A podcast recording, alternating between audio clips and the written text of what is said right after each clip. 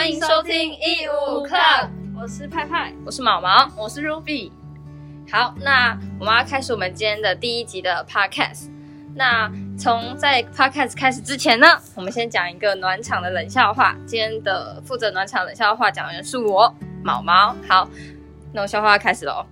好，有一天小明打电话给电话客服，客服说很高兴为您服务。小明说你高兴的太早了，于是小明就把电话挂掉了。笑。好，没关系，都不要笑。那我们就进入今天的正题，没有关系，没有关系。今天冷笑话失败，下一集会继续，好不好？没有关系，那我们就进入今天的正题。好尴尬哦。进正题啦。好好，我们先来先聊一下，你们有看学校最近靠背版的一些投稿吗？你是说隔壁班那个谁很吵吗？不一定是那流传千古、跑遍大家现实动态的，呃，那一则要给同性恋当副会长的这一则投稿。对啊，他风靡全校，他板上还有一百多条留言呢，其实只有二十四条。是吗？大家尴尬。好，那我们今天要先从这一个投稿呢去做跟我们的主题做一个衔接，先聊一聊你们对于这则的想法。我觉得其实同性恋跟副会当副会长应该没有什么太大关系吧，就是当副会长就只是看他做事能力好不好吧，对吧？对啊，我觉得同性恋其实不该被当成一个标签，就是不该跟他做事能力做一个连接。对啊，就同性恋跟去跟他的做事能力其实没有直接的关系，为什么要把这一篇投稿就是要来投稿这一篇呢？到底有什么意义吗？那你们觉得，如果他说要让一个渣男当副会长吗？你们可以，你们觉得这篇投稿会会有什么反应？不要问这么尖锐的问题，问出来答案一定是不是大家想要的。好，但是这篇投稿它其实底下的二十几条留言都是在帮，就是在帮这个副会长讲话。就先不管这个副会长到底是不是同性恋，但其实大家都是一面倒，都觉得说，就是现在也不是在什么清朝，你不该用同性恋来当做一个标准。那我们就正式进到进到今天的主题。我们今天要来聊的呢，其实是同志教育。你们之前有听过同志教育这个东西吗？我只有听过，但是不太了解它主要的内容在讲什么。在我们求学阶段，好像也很少接触到这类东西。那同志教育它其实在讲的就是要尊重每个人性别特质的不同，然后要然后肯定多元性别认同跟性倾向的不同。好像大部分就主要就单纯讲男生和女生而已，不会特别的去讲这件事。对，其实我们我觉得其实应该我们身边的人对同志教育这个东西这个名词应该都是不太熟的。但其实这个名词它在二零一八年有呃算是有点红过，你们知道为什么吗？是游行吗？那个有一个什么同同志大游行，大游行举很多彩虹那一个吗？对对对对对，那个不是都是在倡导婚姻平权吗？哦，是吗？走错场，走错场。好，他在二二零一八年，其实台湾有十几项投就是提案吧，然后有两项提案其实是跟同志教育有关。那我来先讲一下提案有哪些。第十一案，它提案名称是：你是否同意在国民教育阶段内，就是国中跟国小，教育部及各级学校不应对学生实施性别平等教育法施行细则所定的同志教育？你没有听懂吗？就是他在问你同不同意学校，就是国中跟国小，学校应该要对学校应该要按照性别平等教育法的内容来教导对对同志对对对对对对，被我自己混淆了。然后第十五项，你您是否同意以性别平等教育法明定，在国民教育各阶段内实施性别平等教育，且内容应涵盖情感教育、性教育、同志教育等课程？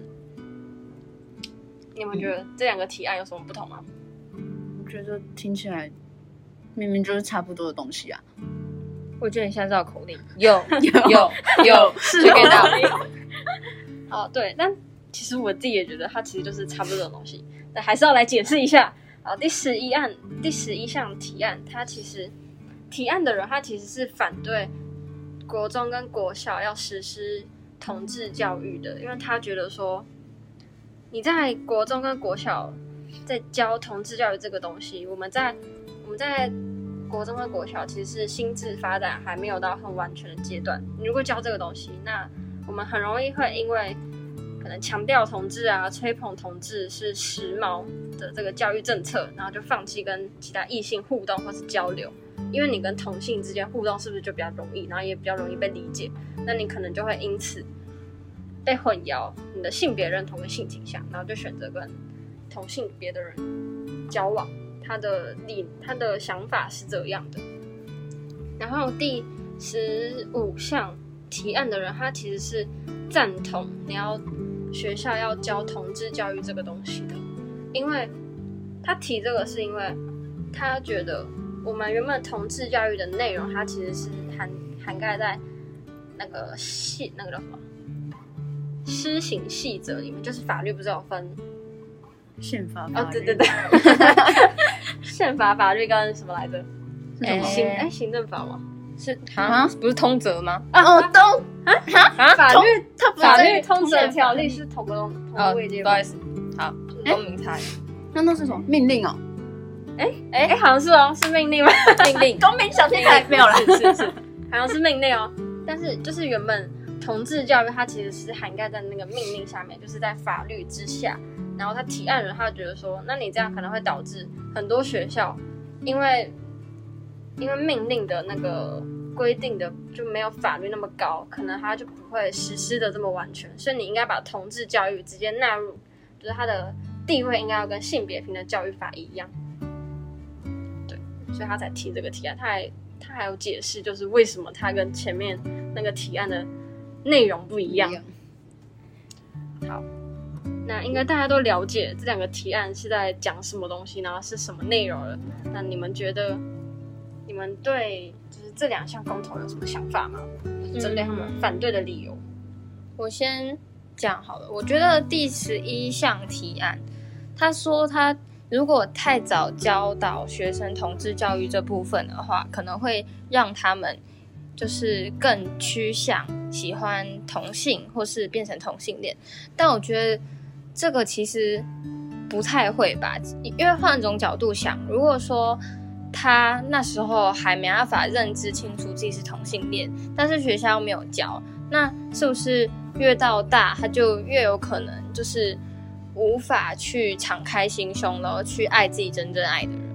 对，那第十五项提案的话，我觉得，嗯，反正就是总归来说，我个人觉得，把同志教育再变得更重要一点，或是让他在教课内容占比再多一点，我个人是支持的。这样子，我觉得就是他刚才讲那个十一十一案的啦，就是。好像很多人会认为说，就是太早接触同性恋，就会感觉就是提早让他们，就是可能会让他们变成同性，还是怎样？就是他们会觉得这样不好。但是我觉得他们真正主要目的应该是要让他我们更了解同性这个东西，而不是说让我们去就是就是可能像你刚才讲不接触异性或者是怎么样。我觉得这没有关系。而且我在查资料过程中，其实有看到一个我觉得比较有道理的那个论点，他是说我们以前就是在学校其实也没有学习到什么关于同志的知识，对吧？嗯，那同志是不是就还是一样存在？对啊，就就他其实就可以印证说，你其实学校不会因为就是教不教同志同呃同志教育这个东西，就让孩子变成同志。嗯，就是他应该是一个天生的东西。就对，对啊，而且他也不是为了强调同志啊，也不是为了吹捧同志为时髦的教育政策。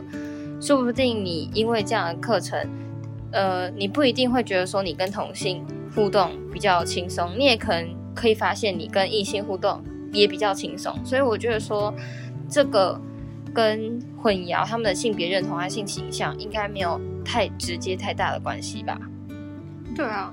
那你们觉得这项公投最后有通过吗？就是这两项公投最后结果是什么？嗯，但是感觉依照台湾这种传统社会想法，会过吗？感觉反对会比较多吗？对，这项这两项共同提案其实都是六十趴的人，就是不同意在国在国民教育阶段实施同志教育。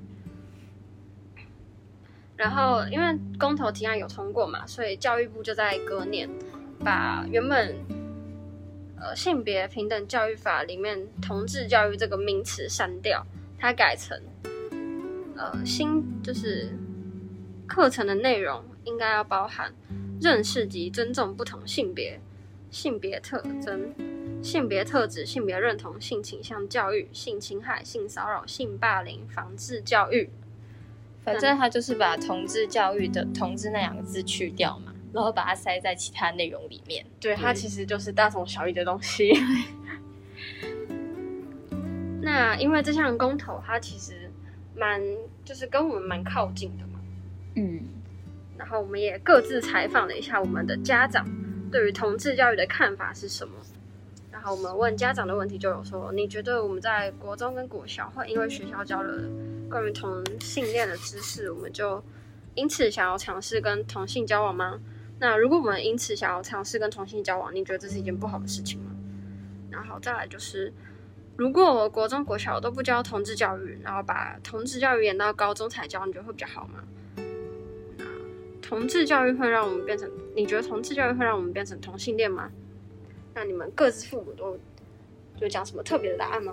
嗯，我我爸和我妈讲的不一样哎，就是我爸是就是跟反对在国小国中的那一个一样，就是他说他觉得在国小国中教太早了，就是可能就像刚才说，就是我们那时候心智还在发展嘛，所以他说如果这时候把他教进去，然后可能老师又不太会教的话，就是可能会误导这这一个事情，那可能就会让那时候就接触的小孩的话，就会对这件事情可能会有误解，然后就可能就是可能就真的会就是影响他们之后的性向发展之类的，这是我爸的想法。那我妈是说，她是不排斥说在国小和国中教，但是就是跟刚才有一点大同小异，但就是一样，就是老师要会教，就是要可以说的够仔细嘛，然后观念是正确的，就是要教导正确的观念给小孩。嗯，那我的话，我也有问，但我爸爸妈妈他们想法是跟 Ruby 爸爸妈妈想法蛮相似，就是其实内容教的话，还是要看讲的人那个人怎么讲，因为还在还在那个心智其实还没有到完全成熟的年龄，其实老师怎么讲，我们怎么听。对，所以其实都取决于老师是怎么去讲这件事情的。老师是不是够秉持着，就是也不是说开放的态度，就是比较讲的要够仔细，然后能够解释这两者这样子。那还有就是问说，如果我们因此想尝试跟同性交往，你觉得这是一件不好的事情吗？那我爸爸妈妈意思是说，因为可能是真的还没有遇到，还没有碰到，所以他们也没办法现在下定论说自己可不可以接受。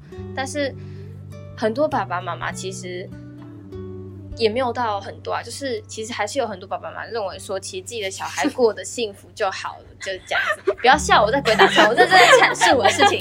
好，反正就是 很很多人都认为说自己小孩过得好就好了，但是也还是有一部分人认为，就是传统观念就是根深蒂固，就是一定要男跟女，女跟男。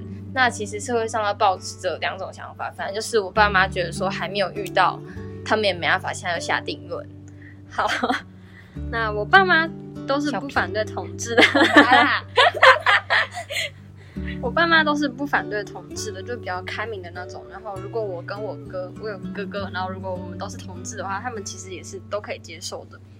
然后我问了我妈，她有一个我觉得比较特别的回答，就是我问她说，如果我们在国中、国小都还不太了解同性恋是什么的情况下，但因为学校有教同性恋的知识，然后觉得很酷啊，或是想要尝试跟同性别的人交往，那她会有什么想法？然后我妈就说，如果我的小孩在小学三年级回家就跟我说：“妈妈，我想交男朋友。”那我应该要怎么回答他？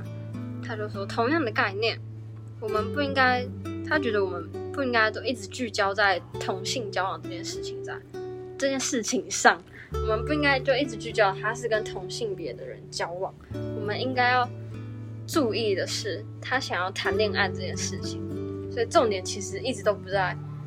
就是跟不跟同性别的人交往啊，他就算跟异性恋交往的是，就是也是一样，就是好，那我们接下来是不是要讲我们有一些列一些问题，就是有一些问题要讨论。对，我们要讨论的第一个问题就是，嗯，你们觉得我们会因为我们会真的因为学校教了关于同志的知识就想要尝试吗？你们自己的想法是什么？我不会，因为就像好，现在那个学校主要还是讲性别嘛，就是男女。我也不会因为这样子，然后我就特别想说，哦，我一定要找一个男朋友，跟他怎样怎样怎样，就是找不到。你也没有啊，完了，战火就此猛烈。好，拉回正题。对啊，就是我觉得教育就是它其实只是灌输给我们一个概念而已，但是要不要执执行这件事情，就是很看个人吧。就是像我的话，就是我不会。像是学校教数学，但是我们也不会因此爱上数学，对，就是看个人造化了。一样的。那你们敢嫁给数学老师吗？我们只是举例举例。好，那再来讲讲我我的想法是，学校教那些关于同志的知识，其实就是想要让我们多了解，然后多去思考，思考自己关于这方面就是该怎么抉择。但如果在我来说的话，我不会把焦点放在就是对象是男的是女的，跟我同性别还是异异性别这样子。我就是说，他只是学校教给我们一个观念，让我们去了解，然后去多去思考，可能可以思考思考自己的未来要怎么样。但是其实就是要怎么做，还是我觉得跟着心走就好了。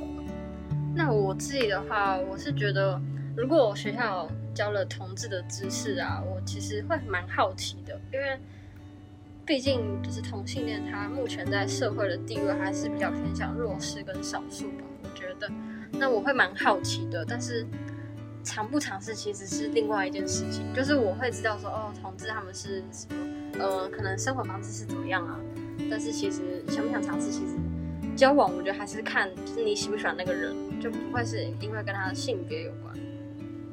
那 那我们的第二个问题就是，如果就是我们国中跟国小都不教同志教育的课程，然后等到高中才教，你们觉得会有什么问题吗？那我先说一下，我有看了一下我们的高一的课健康课本，它其实里面是有提到，它里面是有提到可能双性恋或是同同性恋这个名词的，也是有稍微解释一下的，所以。其实学目前高中课本是有写到的。你说高一吗？对对，你是不是都不知道？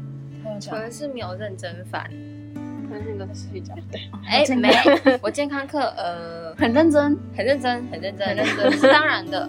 好，那重点就是说，我们现在高一健康课本已经有写到关于同志的事情。其实我们仔细想想，呃，我们之前上。国中、国小课的时候，好像真的很少去接触到这类事情，就是一如既往的在讲的主题，就只有像男生爱女生、女生爱男生，然后就是怎么拒绝他，如果不喜欢他的话，然后什么什么安全拒绝他，然后是一直在讲男女之间的感情，诶，也不是说感情，就是男女之间发生的感情，然后延伸的问题要怎么去解决。但是他们一直把焦点就是很划清界限，划成男生跟女生，其实真的很少去讲到同志，就是同性恋的问题，也不是说问题，就是同性恋的观念，就是很少被提到。那卢比嘞？他不要，我要讲的话都被他讲走了，是我想法太多。好，那我们有灵犀吗？是哎，帮我们找了一个很好的解释。那再来下一个问题就是，哦，为什么？这其实我刚刚就是讲完了。那就我们就进到对于性别平等的课程，有觉得什么不足或是可以改进的地方？你们觉得呢？其实刚刚就你们两个家长其实都说，就是如果学校要教同志教育，要给会教的人来教，对吧？嗯，那如果我们就给会教的人来教，我们学校如果请了什么呃同同志，其实有蛮多民间团体的。那如果我们请就是真的比较专业的人，或是直接请同志来跟我们讲他们的经验或者是一些经历，有没有？对，就是一些经历。那你们觉得会比较好吗？就是比起我们一直在听什么两性平等教育这种东西，我觉得可以先听听他们的故事、欸，因为其实从小到大真的很少听到这些东西，也很少，呃，很少看到学校办同就是同性恋者的讲座这样子。那其实有时候去多听听看别人的故事，我觉得是对我们是好的。但是不是要请讲座要请讲师，是不是还要经过重重关卡？就是可能学校要同意或什么，那个教务处同意，然后再学务处同意什么之类的。跑流程这样子。那你觉得在性别课程还有什么不足或是可以改进的地方？嗯，嗯，因为其实像刚才讲说那个高一有提到就是同性恋和双性恋这件事情嘛，但是好像其实老师也没有特别讲吧，嗯好像也没有老师指那个，老师好像对也比较少。就是也就是没有特别轻细细的去讲。对，就是感觉如果真的可以的话，就是我会希望老师就是可能在这一部分不要那么草率，就是轻轻这样带过，可能他可以再多描述一些，就是让我们更了解这件事情。嗯，所以教这个真的是需要一个够了解，然后可以解释的清楚的老师来跟我们聊这件事情，可能会比较好这样子。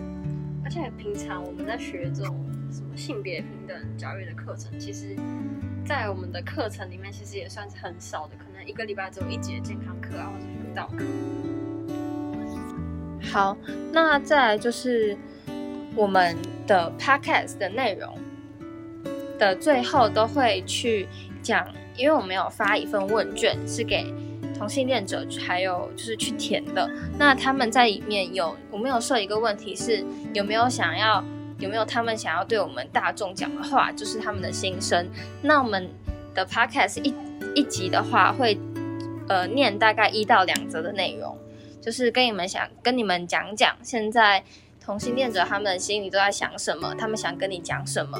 那我们就先念今天的第一则。